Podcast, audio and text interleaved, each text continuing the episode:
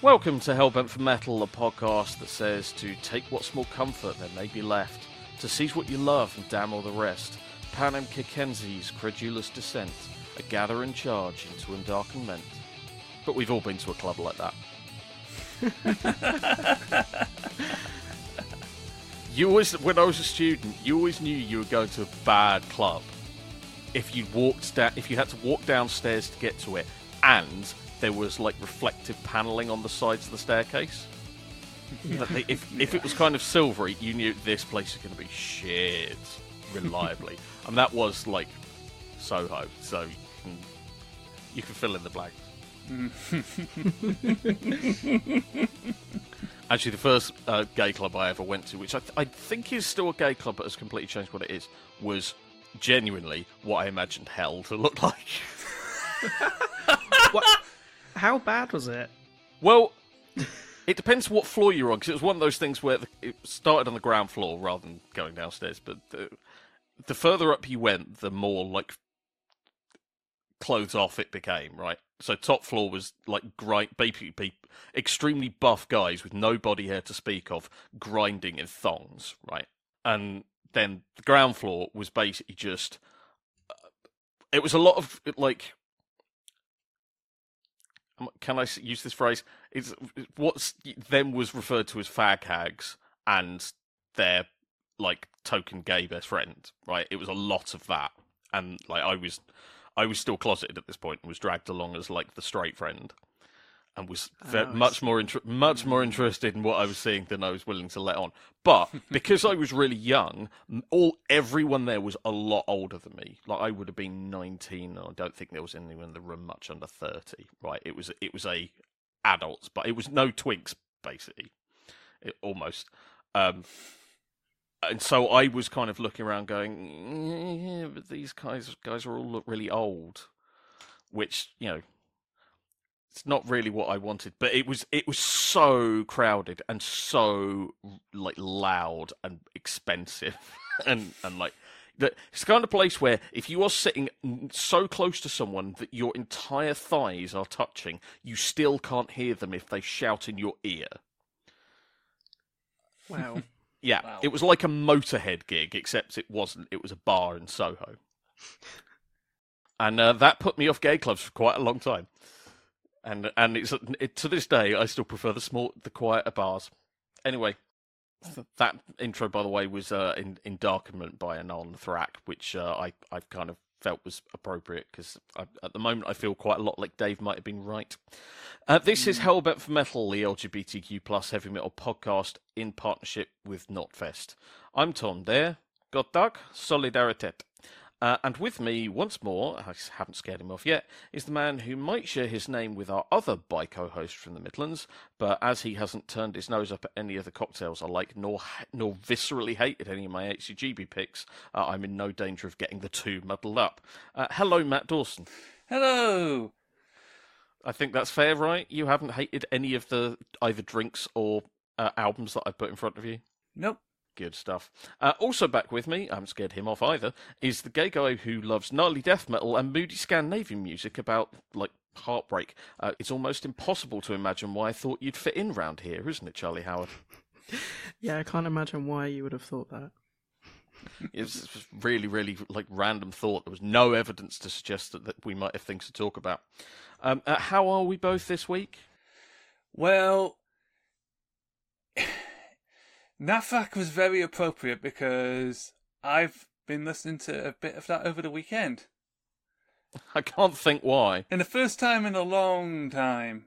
So, Yes. yes. Sometimes you do just want to hear a very angry man from Birmingham shriek about how everything's fucked. Mm-hmm. Yeah. Or just basically do Primal Scream for half a song and then go, Holy fuck! And as he screams Oh. even more. Uh, yeah, that song, the one with which sounds like a like massively drawn out industrial version of Mayhem. Yeah, yeah, yeah. Yes, Uh, yes. uh, drug fucking abomination. There we go. That's the one. Uh, well, moving on from uh, bands that sound like um, Uh, we're going to begin this week with a side by side, and uh, good fucking Satan, did I need one of these this week? Uh, this is where we take a look at a moment someone in metal put their hands up for the LGBTQ plus community in a way we think matters. And this week is one that's still going on. Uh, now, before I say what it is, I want two ground rules, right? And this is mostly for the audience, not you two. Um, first, I don't want any arguments about whether this band are a metal band. We sorted this out in HBFM one, right? Right, first fucking episode, the big dawn of HGBs, before it was even called HGBs, we settled this one. Uh, I don't care if they are or not. It's a boring conversation that's been going on for a very long time. I'm just not engaging with it. Second, I'm not getting into any discussions about any other aspects of the history because every time you start talking about this band, someone wants an argument about something. And if that's you, I'm not trying to change your mind. I'm not saying you're wrong. I'm just talking about this nice thing we did, thing they have done. And that's it, right? Okay, clear? If that, I'm talking to you, Twitter. Good? Right, let's move on. Oli Sykes and Matt Nichols, who many of you will know already are the singer and drummer in Bring Me the Horizon, are doing a triathlon in August to raise money for Ukraine Pride, uh, which, as you can probably guess, it's not a very subtle name, uh, is a charity that supports the LGBTQ plus movement in Ukraine, uh, a community which let's not forget, is not just in a country that's currently literally under attack and is a war zone, uh, but un- but they're also under threat of occupation and annexation by a regime that persecutes them in ways including outlawing, kidnap, torture, and even murder in extreme cases, uh, and which I think everyone could agree could use any and all help available. Before we get into that, though, I want to very briefly the TLDR version, please, not an in depth thing, because otherwise we will be here all fucking afternoon. Uh, let's go through the usual thing first. What do we think of Bring Me the Horizon? I used to like them quite a lot. I mean, I think the time that I was a teenager was very big Bring Me the Horizon sort of time.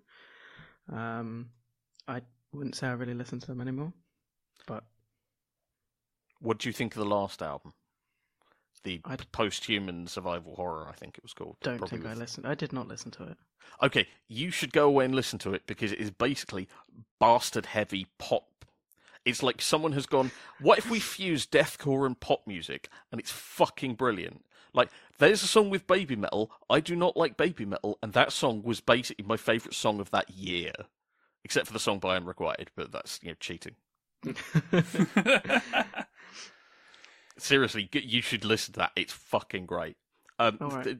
sorry to spo- spoil us what I think, but I said that like two years ago. Um, Matt, what about you? Firstly, I second the love of post-human survival horror. When it comes to Bring Me the Horizon, I was a bit more of a, I say later era Bring Me the Horizon. So when they started doing all the glitchy stuff and things, I got more into rather than the early stuff. Rather than the kind of screamy, deathcore.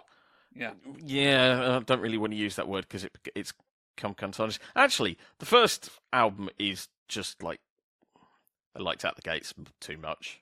Mm. There is such a thing as there is a difference between tribute and being derivative, and I think I don't think anyone apart from a few people who were twelve at the time stick up for that album anymore. Um, obviously, they've made some time making music that's not really in my ballpark because you know they've got interests that are slightly broader than my taste when it comes to modern stuff. Um, and obviously that debut, I'm sorry, it's bad. The, the, first EP, really good. The the debut, ooh, let's not talk about that. Uh, that said, Suicide Season was really fun. I still listen to songs off that album, and that album I think was 15 years ago now. So, you know, if songs to stick with you for that long, Chelsea Smile is still banger. Um, I loved There Is a Hell. I thought that was insane, and I really appreciated that. Sempiternal I kind of liked, but I, that was where they kind of started to veer off to not really be my thing so much. I didn't. I just didn't have an opinion, and I just went. I don't know what I'm listening to here. I'm too old for this. Um, literally, that was the problem, right? It was an absolute age thing. If you are 23 now, you probably thought that was great and good for you. If if I was not 23, I was a few years older, um, and just just kind of lacked the context.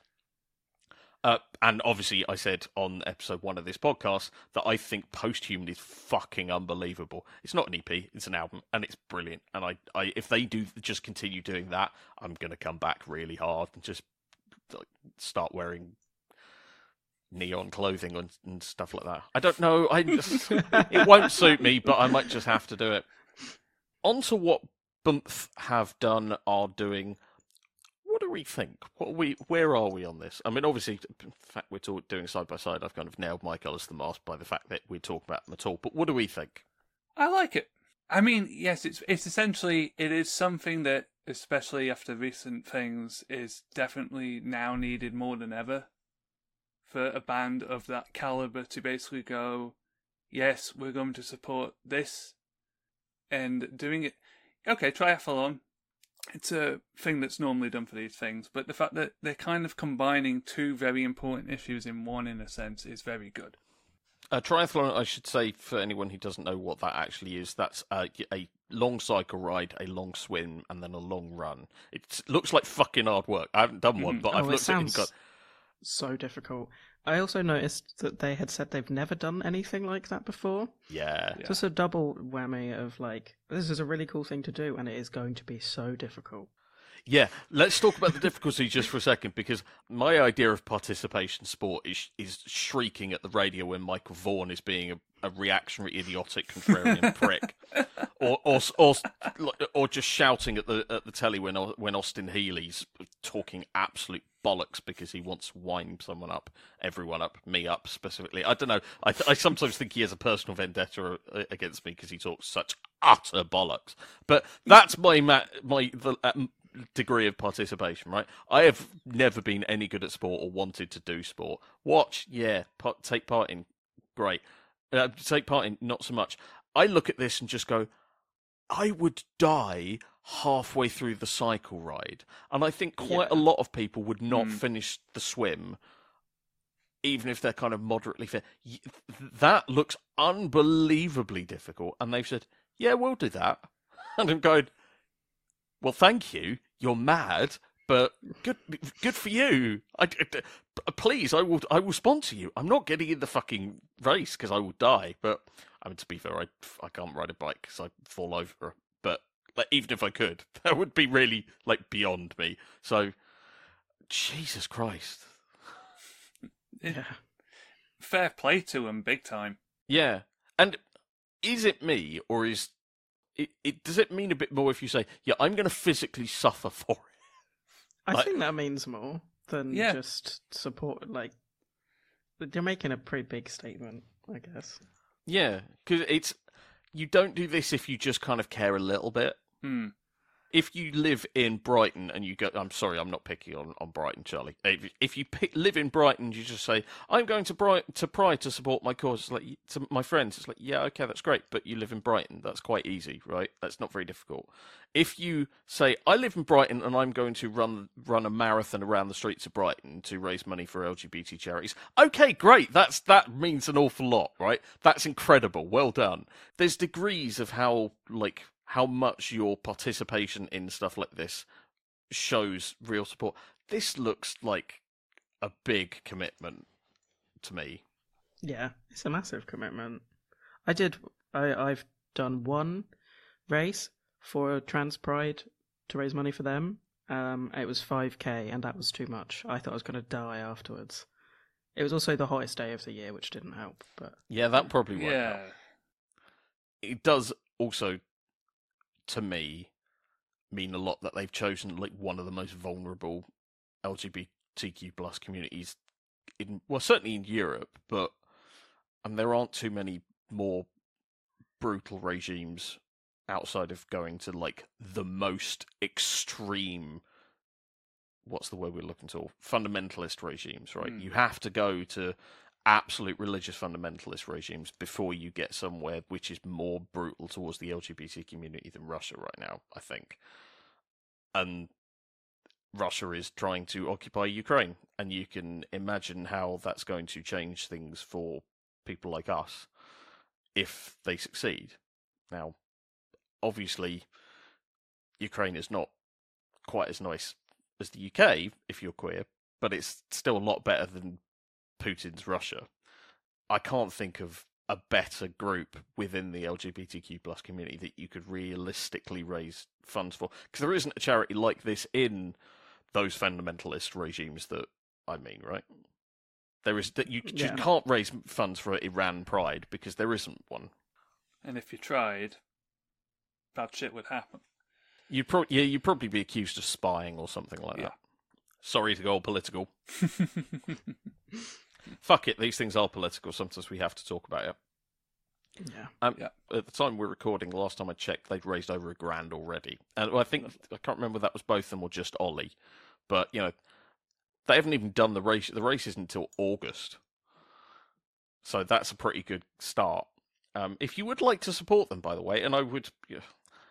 I don't often encourage people to give money to charity, but in this case, I, if you if you are able, this is I think a very good charity to support. Uh, justgiving.com slash crowdfunding slash Ukraine Pride, uh, or it's the link is on Ollie's Twitter bio. We're also going to link to it. I'm going to try and put it in the audio description for this show. That might not work, so I can't promise, uh, but there will certainly be links on all our social media, except Instagram because Instagram doesn't work like that we're agreeing though that this is like a meaningful one, right? That's not just me who thinks that this is actually this isn't just kind of turning your putting a, a rainbow filter over your your Facebook profile picture for Pride. It, it, it means a lot more than that.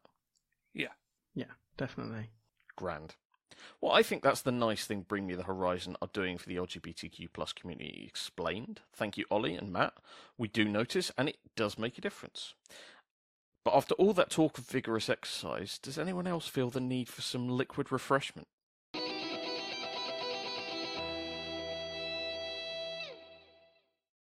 We cycle, swim, and run into the Hate Crew Gay Bar. How we're swimming on land, I don't know, but we manage it somehow. Uh, where we come every week to make sure that the jukebox of our heavy metal gay bar is updated with new music we are nuts about right now. And while the bar staff mixes some fruity and refreshing cocktails, let's go. I'm going turbo camp today, apparently. Uh, let's crack on with the business at hand. Uh, and having put some filthy and thunderous death metal in last week, Charlie, I presume you've gone for something totally different this week. No, I have not. Um, so we've got the Terminal Nation and Cruelty split, which is called the Ruination of Imperialism. Uh, so Terminal Nation, they're a death metal-y sort of hardcore influence band, and Cruelty refer to themselves as a hardcore band with death metal and doom metal influences, which is pretty much the same thing. Yeah. So yeah, Yeah, um, t- t- Terminal Nation sound like Bolt Thrower, but with a, a slightly older stomp than the grind. So they sound more like like their stomp comes from the from eighties hardcore rather than eighties grind. Yeah. Um, Yeah. and they're not rip off band or anything. It's just you don't have to listen too hard to think they're like Bolt Thrower. Uh, ep- I w- love them obviously, as you can tell. I put their last album, Holocene Extinction, into HGBs back in episode 7, which feels like a very long time ago. Hello, Jonan, if you're listening. Um, Cruelty, to me, always sound like Xibalba went on a like cathedral binge, I guess. Fair. yeah. Yeah, Fair. fair. Xibalba, by the way, are fucking awesome. If you don't know who they are, um, we're not here to talk about them. Uh, Matt, before uh, I'm leaking what I think before I actually get to it, uh, Matt, what before I before Charlie goes further all in, uh, what do you think? Where are you on this split? Well, I love Terminal Nation already. Love them. Um, I knew a bit more about cruelty before knowing of this split EP. Uh, shout out to Hate5six basically, and Sunny from that because he's how I've seen them do live shows and they look fucking insane. Heard Japanese Yeah. hardcore. Yeah, I've heard of I've heard their shows are um interesting, shall we say, Yes. slash slash terrifying. best. Sometimes that's the best kind of hardcore show. But um, yeah. I absolutely love this. It's it's got that fuck you energy to get up and just go crazy, chair mosh, Yes. whatever. Yes. Yes. Loads of chair moshy. Is that what you're what's getting you going about it, Charlie, or is there something? Is it doing something else for you that's making you go fuck yeah? Oh, it just it goes so fucking hard for the entire runtime. Also, like lyrically, I think it's really good. There's a line in Embalmed Crucifix, which is a great song title to start with. Very But it's like- The only way you get to see heaven is if we stack the bodies that fucking high is such a raw line. Like, yeah, great. I just think it's really fucking good. Yeah, I, I fucking love these bands. I like I I I liked Cruelty. I didn't like them as much as I did here. I think maybe I should go back and listen to them again and see if I've like underappreciated them. I liked them. Just I heard this and went, "Oh fuck yeah!" Um, Terminal Nation are just one of the best death metal bands going right now. They are so exciting. They're genuinely when I listen to Terminal Nation, I get excited about death metal and just go, "Oh, I want more of this." And kind of, I'm I'm like 14 year old me and overexcited and sitting in my chair again. And like, I'm like, can I go out and watch shows like this, mum? No, you're 14, of course you can. Um, not that I was into this when I was 14, but it's the same kind of energy. Um, that it's just well fucking good, isn't it? Big riffs, big riffs, Huge. big chug. I said chug, chug. I didn't say what you think I said. Put your mind out of the gutter. We're not doing that this week. Um, also, also, what you thought I said is not really my area of expertise. But the I I use the bolt thrower reference. It's clear that's what the thing that they've taken from right. It's like Yeah. we want death metal to have that thing where you can you can hear the stuff between the riffs, where you, you can and you can really feel the kind of the tank tracks going over your face. It or in this case the you know the riots going over your face as imperialism is smashed to bits. It's really impactful. You can feel all of those punches as they go into you through that chug. Yeah. I think the riots going over your face is a very good summary of what this sounds like. In in the the best possible sense, right? Oh yeah. The only thing that I ha- uh, problem I have with this is that I want more. Please blo- both release m- new music immediately. Don't get me wrong. This for a split, this is a brilliant length, but I just want more of both from both of them. I think they're fucking great bands, and and this is this is an advert for how to do shit like this well and to use your influence as well and still have loads of personality of your own. I've got I have nothing but really fucking positive things to say about how much I think this is fucking great. It it just shows how strong as well hardcore is, like hardcore death metal crossover is as well this year, Yeah. big time. Yeah, and people using it really well and not just kind of. It's not like the generic deathcore thing. People Mm. aren't doing that so much. They've kind of said, "Well, we like death metal, and we like hardcore, but that that's kind of a thing in it in and of itself." That thing became very generic very quickly, whereas these bands are using the death metal and the hardcore to express express their own personality rather than just do fucking beatdowns. Then Yeah. like this is as far away from immure as you could ever get in Oh terms of god, that right? band. Oh god. Yeah. Yeah, we're going to talk about them at some point. Not today, but at some point, I'm going to talk about Immure, and I don't have nice things to say. Um, let's stay positive. Uh, the ruination of imperialism by cru- Terminal Nation and Cruelty has been entered into the jukebox. Matt, your pick this week is the second band we've spoken from on the show so far, who are from Sheffield. I don't think Bump will think I'm being harsh on them, though, if I say this lot are a trifle heavier. Do you? No, I don't think they'd be mad about it. Um, and I wouldn't say just a trifle heavier either. I'd say really fucking heavy because this is Goza's debut record, an endless static. And spoiler, this is probably going to make my end of year list very easily. That's how much I like this. Right. well, that's what this place is here for to talk about stuff that we like, not just kind of rag on stuff for the sake of it. No, no, no, no. That's if if if I uh, I wanted to do that, I'd still write for a living, and uh, and I would be I would uh, be trying to copy that Alestorm review, just make it ruder and use the word cunt more. Um, you don't, ev- every you mu- everyone must have seen the the Metal Hammer review of the, new Alestorm record by now. Uh, anyway, we're not here to talk about those twats. Uh, what is it about this that's doing so much for you, and what does it sound like? essentially it's. I don't want to say essentially neurosis with hooks because that sounds a bit too hacky, but It's it's also the wrong band. okay. Who do, who do you, okay? In that case, who do you think? Do you remember that um, Neurosis thing that everyone used to write about? That bands that sounded like either Neurosis or Isis or both, that Hmm. towards the end of the noughties and the begin- beginning of the 2010s was really cool in certain magazines, right? Yeah. And and it was it was referred to as the Neurosis axis, right? And all of those bands sounded like Cult of Luna, Right. and this sounds exactly like Cult of Luna, apart from some bits. Voc- it's different style of vocals, but there's a there is so much Cult of Luna that I genuinely thought the first song might be a cover of Ghost Trail because it sounds like Eternal Kingdom era Cult of Luna. yeah. Like it, it's not to, it's not to say it's like there's nothing of their own there. There is, but if we're saying who does it sound like the most, it's Cult of Luna. As someone who's listened to way too much Cult of Luna for his own good, that I think that I'd be willing to bet the owl from the Eternal Kingdom uh, artwork is tattooed on at least one of the members of this band. And it, it showcases the uh, Sheffield scene quite well too, because there's uh, guest spots from members of Torpor and Hundred Year Old Man in there on a couple of tracks. Uh, there is one track that is essentially the I think the vocalist from Torpor entirely.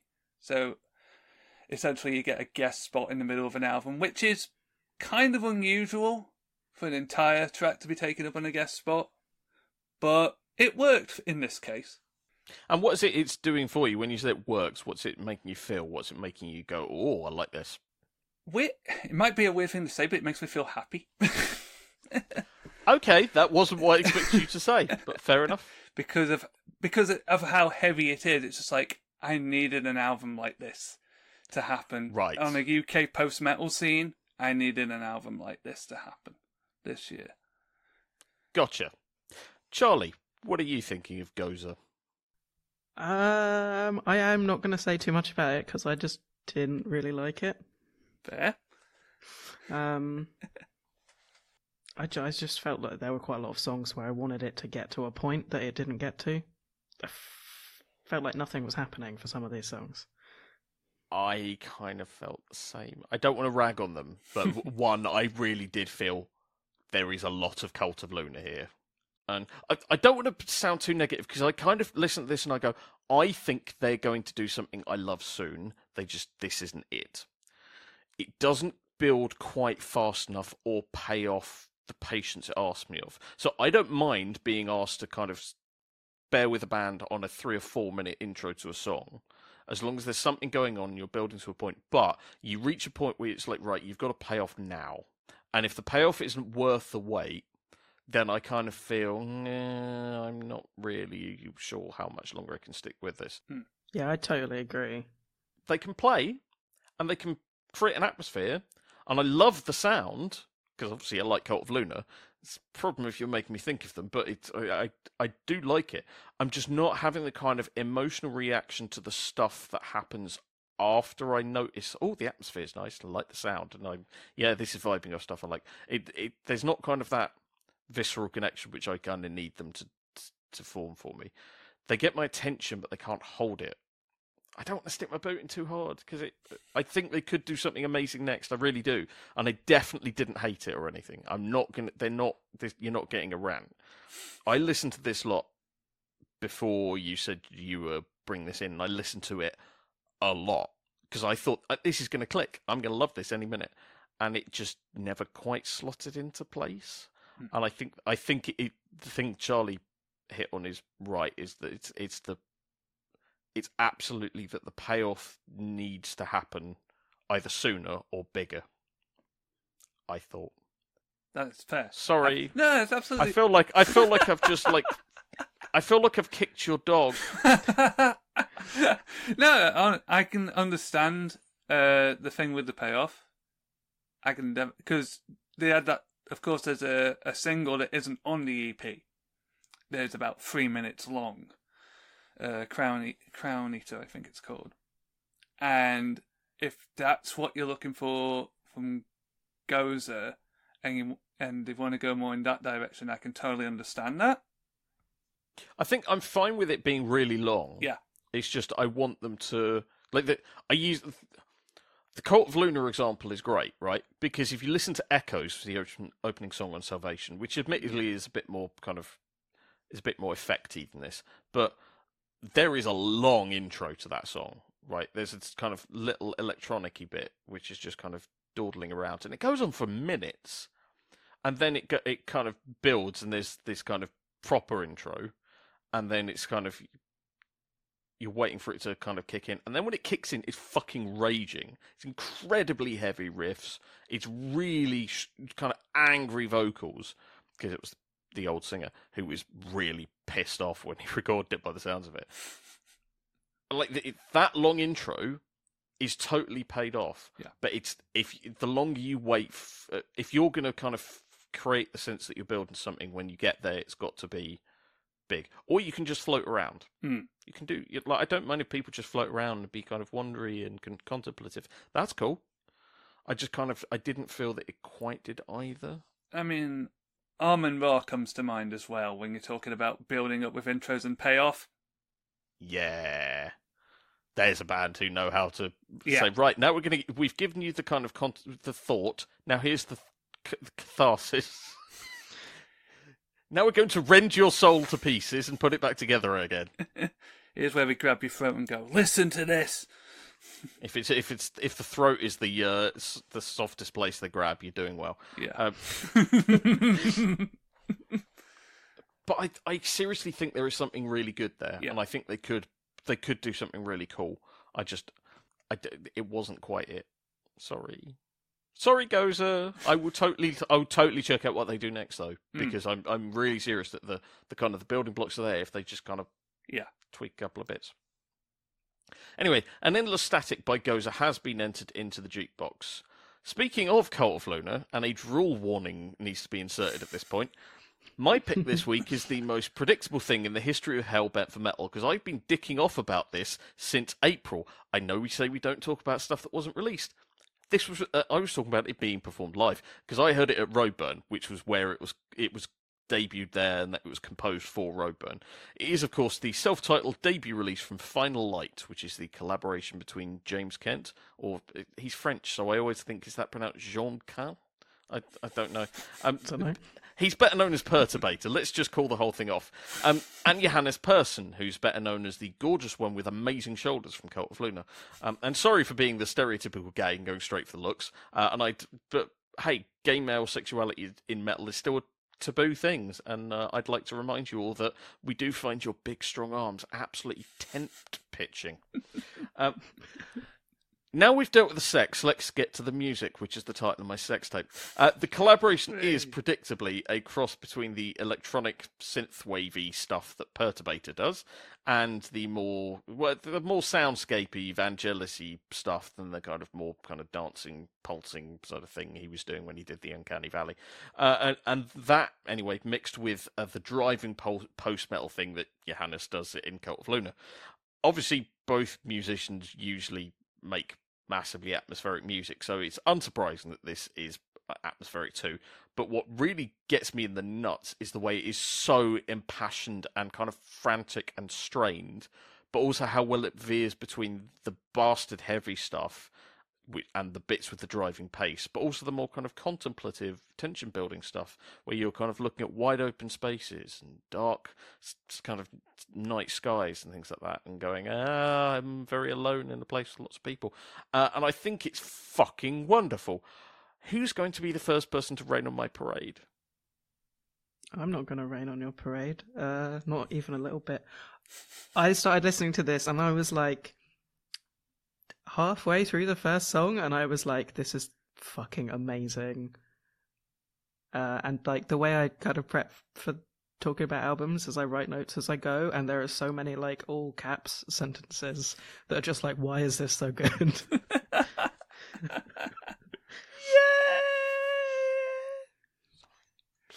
That sorry, that was just me being happy because I, I fucking love this, and I was really worried that, that you were going to hate it just because it's like I don't know what, not for any particular reason, just because I I I, I love it so much, and I I I I want people to love it too. Hmm.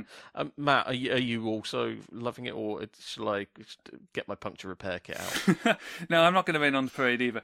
Um, I will admit, uh, hearing the news that Johans was doing a collaboration with someone else again so soon after probably him being involved in one of my favourite albums for the last so many years in Mariner was like, okay, this could be interesting. Let's see how it goes. Needless to say, I was not disappointed at all. But the big thing, the one thing I want to ask you, because you've heard this live and you've heard it on Yeah. record, yeah. is it more powerful in a live setting, do you think, than in a studio setting? I mean, you got to remember that I saw this live at Roadburn in the O13 the day after the day I had just done Yeah. the panel on celebrating being queer in heavy music, right? So, which was one of the greatest experiences of my life. I was an absolute high. I had made a new friend, and we were both going to go there and watch Johannes' amazing shoulders. And it, even if it was shit, we'd get a nice show. Um, and it and it was fucking amazing. So Yeah. I and it's the O13 venue, right? Which I've said before has one of the best PAs and some of the best acoustics I've ever heard anywhere in the world. Like it is astonishingly good. That is in terms of an actual gig, I cannot think of a better way I could have heard it. Right? Yeah. There is. It's very unlikely I could have heard it in better cir- circumstances. So you have to take that into consideration from what I'm about to say. But yes, I think it is more atmospheric live. That said, having heard it on record, I think if I were to hear it live again, it would be better still. Uh, Although it is kind of because there is a lot going on, right? It's not just the case that you can stand there and it's just all taken in in one go. So there was a lot of it which, when I saw it live, I did not Yeah. take in, and when I I I've only gleaned from the foot recording. There are some bits though where I was like, oh yes, I remember this. This was fucking incredible when that kicked in, right? So yes, it is better live, but I think that's partially just because they're really, really, really good musicians, and Yeah. that's all. th- it- Music like this is always going to be better live. Yeah, because I think out of that whole synth wave metal crossover, Perturbate, it's definitely Perturbator and Carpenter Brut. They're like the kings of that scene at the moment. Yeah, definitely. GOST is kind of there, but I think they need a little bit more work before they can get there. Yeah, I'd agree with that. But um, I would love to. He- I would love to hear them collaborate again in the future, and I definitely want to see this live. I'm hoping there are a few UK-based performances happening at some point that isn't just like Beyond the Red Shift or something. I have a horrible suspicion it will just end up being at Beyond the Red Shift, and that'll be Mm. it. But because like Cult of Luna's touring is limited, they do tour, Yeah. but it's not. They're not like. Trying to think of a good example. It's not like Napalm Death, who are just always on the road, right? Like I have seen Napalm Death ridiculous numbers of times, and that's not just because they're a UK band. It's just because they are always on the road. They work really hard. Cult of Luna, because they're Swedish, and if you don't have, you can like apply for funding if you're a musician in Sweden. They believe in supporting the arts at a state level, so you know they actually have a a very very prolific music scene. Everyone looks at it and says, "Why are there so many bands from Sweden?" It's because you go to Sweden, you ask people, and they say, "Well, we get free music." Tr- uh, teaching when we're like it from age of 11 upwards and we get grants if we're in a, a band okay that'll do it um like they don't tour so much so i'm i i hate to say it but i'm worried that i might not see it unless i go to london Hmm. which for me is a bloody long way Hmm. London. so um, yeah and in the for and it was i think it's going to be in the forum as well which is Ah, one of the worst acoustics in the world right. Uh, the Albert Hall is famously got shit acoustics, and I'd still rather see a gig in the Albert Hall uh, than in the Forum. Um, anyway, I veered badly, of course. Um, Charlie, when uh, when you're writing in your notes, this why is this so good? What is it you're kind of wanting to do? What's it make you feel? I really, I, I was trying to listen to this and work, and then I didn't do any work. Yeah, I I just gave feeling. this my full attention, basically. Um, really, no, no one from work would listen to this, so it's fine. Um, yeah, uh, yeah, just wanted to completely like sink into it and forget about anything that wasn't listening to it. Yeah. No, I re- I remember watching it and thinking watching it live and thinking, I need the loo, I want a drink, and just being glued to my position, going, I'm not fucking going anywhere. I'm watching this. I'm staying here until the end. I can do all that when they go off stage. Yeah. I can uh, if I have to tie a knot in something, so be it. You know, it it was that kind of. I, I'm not missing a second of this. It's so immersive, and it is like you really get drawn into this thing, and it really does surround you like this kind of like neon gothy city like uh Cyberpunk esque, yeah. yeah or gotham or some kind of vision of gotham which uses a bit more neon lighting kind of that really kind of nightmarish uh like bright lights but really cold light vision of the future kind of thing and there's there's that in the last song ruin to decay has this gear shift in the middle which i won't spoil for you but it basically then starts sounding like pet shop boys crossed with the the bit from Through Silver in Blood by Neurosis, where it kind of it all kind of kicks off, and it, I'm I was just when that kicked in both live and it, every time I've recorded, I've just gone, oh my fucking shit cakes, the the absolute kind of driving intensity and the kind of all that tension you've built up over the course of the whole rest of the album, just venting it in the last few minutes, and you're just going. Ah! "Ah!" Yeah, it's just magnificent. It's uh, it's just. I love this so much. I really do. and I and I I. Johannes, I know I joked about Johannes's wonderful arms, but he is a phenomenal musician. He's an absolute brilliant, brilliant creative force, and we are very lucky to have him in our scene making music. And I would say, I would hope people take Perturbator as seriously because I think he is. Even though I wasn't that keen on his new album, I think he's a really, really creative guy, and he he's got a really valuable contribution. Sorry, I just went off on one here because I know some people have been a bit. Um, not everyone has been as positive, let's say. Hmm. The self titled debut from Final Light has been entered into the jukebox, and while we will have more new music for the jukebox next week, for now, that is time at the Hate Crew Gay Bar.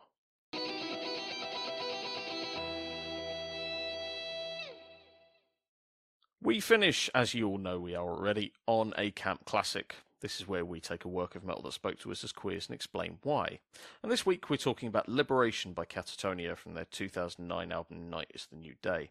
Obviously, this is Charlie's pick because we're about to hear exactly what he thinks about Katatonia.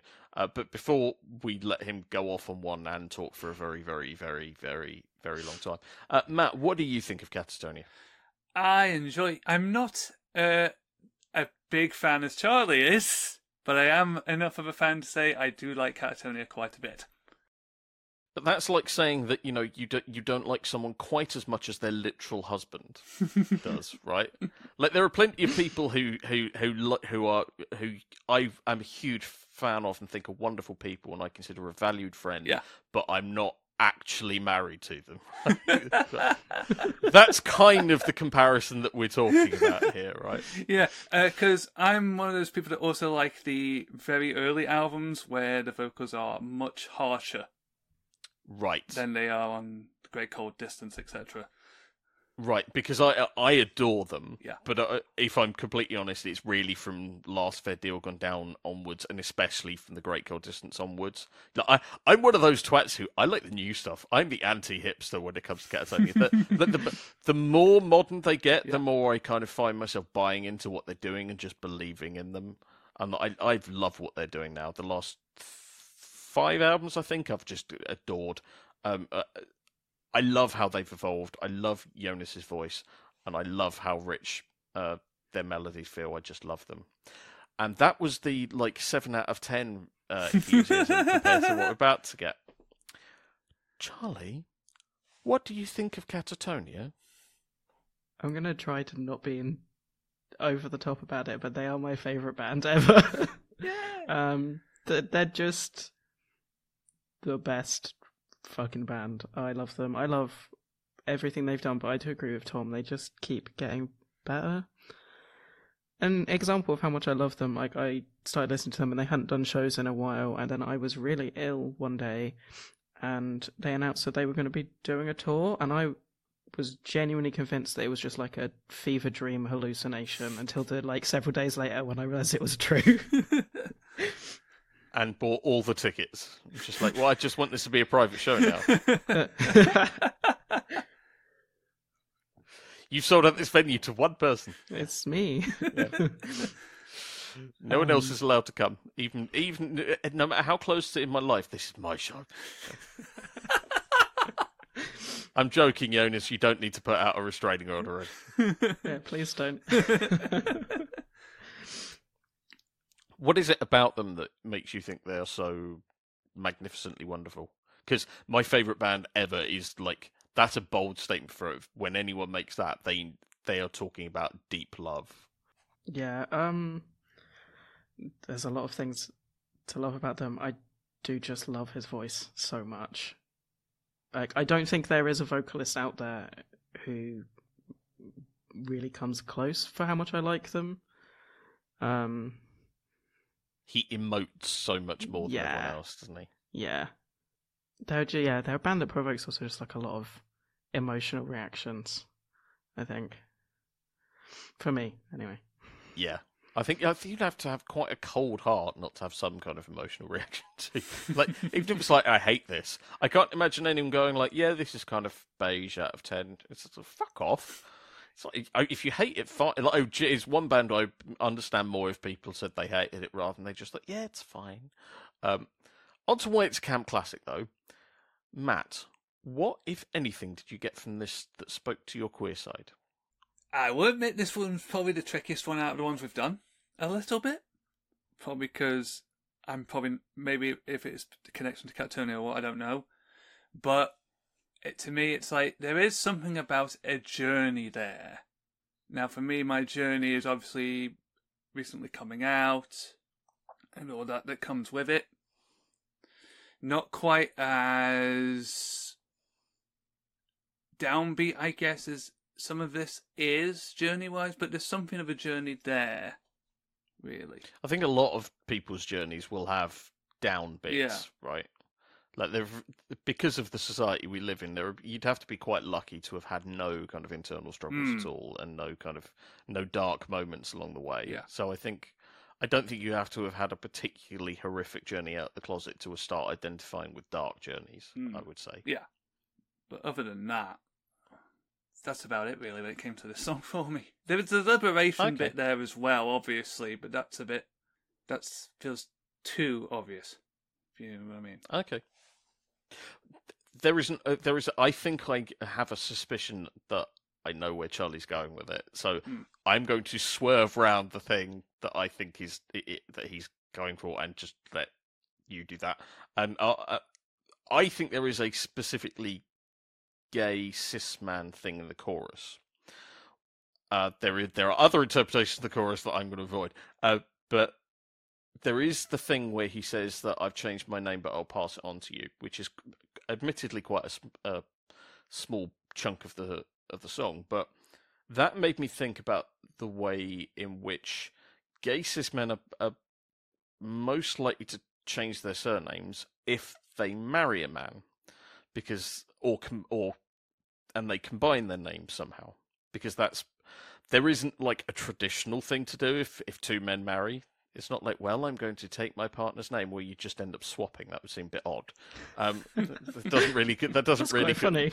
Yeah, if I if if you were to you know if, if uh, uh, John Smith and and Jack Doe marry, then suddenly they just become you know Jack Smith and John Doe. It's, it's, it, that hasn't really indicated that they're they're linked in any way. Um, some people double barrel it. Um, some that I know that's creating problems because obviously if two double barrel people marry and have kids, that that Ooh. their kids are going to be you know, you know Smith, Doe, Patel, Blogs. Well, I am running out of bad of surnames now. Um, some people have started creating a portmanteau name, which I think is quite interesting. If you've got a one syllable name, you're a bit fucked. But that, I, th- I thought that was quite an interesting idea. Uh, but cis men have not traditionally changed their names when they marry, and I know cis some straight cis men have started doing this too because they also think that you know women taking man's name when they marry is kind of patriarchal and shit, and they don't like it.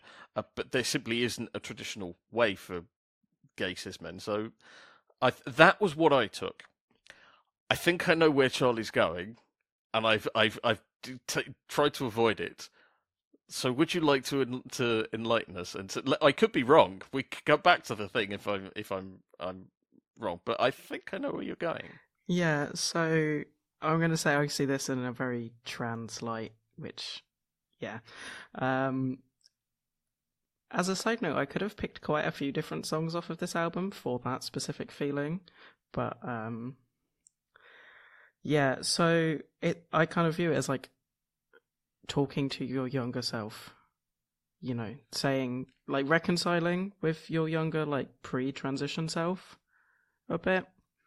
Um, obviously, the name-changing line is a, a big one. Um, so I I saw catonia do this album in full in 2019, um, and after that show, I had the I've changed my name, but I will pass it on to you line rattling around in my head for so long that it made me actually fill out my deed poll and change my fucking name. So. So that like really a... was a moment. yeah, so it's like very personal uh, on that connection. And then like there's another line that like I've had this stain for a long time is really how you kind of feel like oh there's always been something wrong and you'll go in you know you get older and you realize why you feel different to everyone else and then you look back at this massive line like this huge amount of signs that you probably should have seen at an earlier point in your life mm. yeah and uh, I don't think that's a specifically trans thing. I think I've, no. I think there are quite a lot of, you know, particularly speaking as a gay man who came out later in life. I'm, I'm not that old, but you know, I wasn't 19 or anything.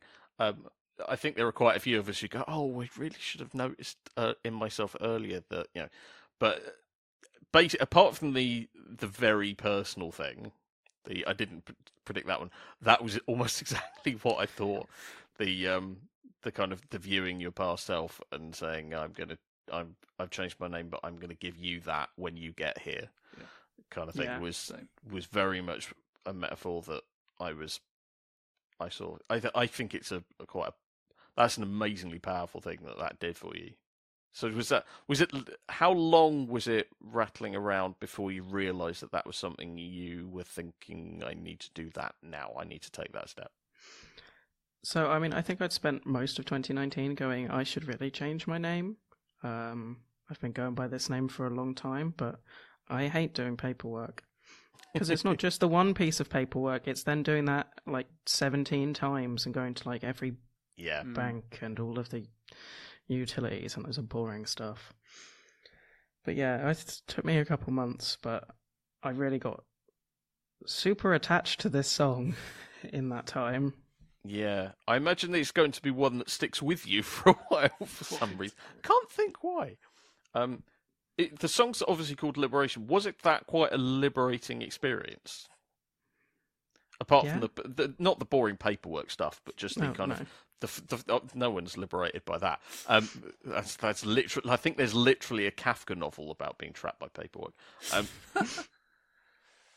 but the the actual kind of this name is now mine it is, no one can say say what, what no one can say that. Oh, I've I've heard that said, and it always makes me want to grab people and say, "Oh, fuck off." When people say, "But what's your real name?" Because yeah, first time I ever heard that was um, done to um, Elton John, and because obviously he used to be uh, uh, Reg Dwight. Um, and then he changed his name legally to Reg Dwight, and people said, "But what's your real name?" He said, "Elton John." I changed it legally ages ago. Get, catch the fuck up. You're not clever knowing I used to have another name. But obviously, when it's the, someone who's trans, it's profoundly more offensive. Um, but obviously, at that point, you can go, well, my this is my real name. This is yeah. this is it's not just this is my legal name. This is who I am.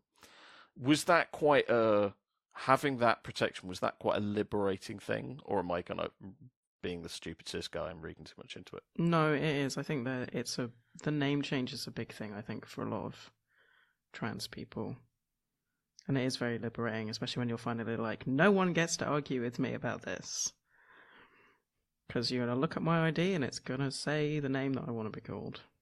Yeah. Do you think it's one that I'm given that I saw it, I think I know what the answer to this. But do you think this is one that uh, and the average trans listener is going to be saying, "Yes, I that was me too," too, or oh, is this is this too personal a thing, and I just happen to know Katatonia well enough to see the same thing? I think I think that I guess most trans people relate to it on a some level. I mean, after we, I went to that show with my partner, and he brought it up as well. He was like, "That sounded very trans." Yeah, Like he he's he likes them, but he's not that big of a fan. I kind of just dragged him with me, but Yeah. I've done that. I, my my better half has definitely been to some shows that he he he was very kind and definitely did not enjoy. Um, I'm I'm trying to get him to go to a festival where Napalm Death are playing. That should be interesting. Um, but I, I, if you are trans, please tell us where you know either via social media or through a Discord where you stand on this because I I wonder if this is actually something which a lot of people would uh, be will be screaming at the at their phone and going, "Yes, I totally hear that too." Because it, uh, I read that and went, "I've never thought of it that way before," but that's so obvious. I feel stupid for not having Yeah. seen it, given the hundreds of times I must have heard this song and not not realizing that's quite trans. Um, it's, it's I suspect it's how quite a lot of people listen to this podcast and, and go, yeah, that is really gay. How have I never noticed that before? Of the d- dozens of songs that I've said, yeah, that one's gay, and that band are gay, and yeah, he's totally. Um, not in a kind of not I'm not not in a kind of outing people way, just in terms of how they present, like um, like how we talked about how Ghost are totally gay. Right? Yeah. Totally a gay band. No, absolutely no idea at all. Don't care about Tobias, but well, no, I do care about Tobias, but not like that. Um, but I think everyone agrees. Yeah, that band are totally gay. Brilliant, love it. Kind of same with ABBA. Straight people, gay band. Um, enough about ABBA because otherwise I'm going to go off on one again. um, I think that is Liberation by Katatonia explained. Uh, we will have another camp classic for you next week when Blood on Your Hands by Arch Enemy will be up for discussion. We'll also be hearing from someone else from the LGBTQ plus community who helps make metal happen. Uh, that'll be Connie Scarbosa from CU Space Cowboy. Uh, plus, we'll have music for HCGBs in the shape of Red Sun, Atacama, Zetra, and Conjurer, and more bands with one word names, please. This is really nice. Uh, that, though, is all we have for HBFM 85. Charlie and Matt, it has been, well, it was quite fun at the start, and then it got all kind of deep and meaningful at the end, I think. sorry. But with the moment we had Katatonia to talk about, it was always going there, right? It's like you can't have you can't talk about light things with Katatonia. That's defeat the point. Uh, if we want to talk about light things, I'll just pick some camp power metal or something. In fact, I'm going to do that quite soon. Um, until next week, then, uh, listen to Terminal Nation and Cruelty. Listen to Gozer. Listen to Final Light, and remember, remember, if we stand side by side, things will get better. Goodbye. Bye. God,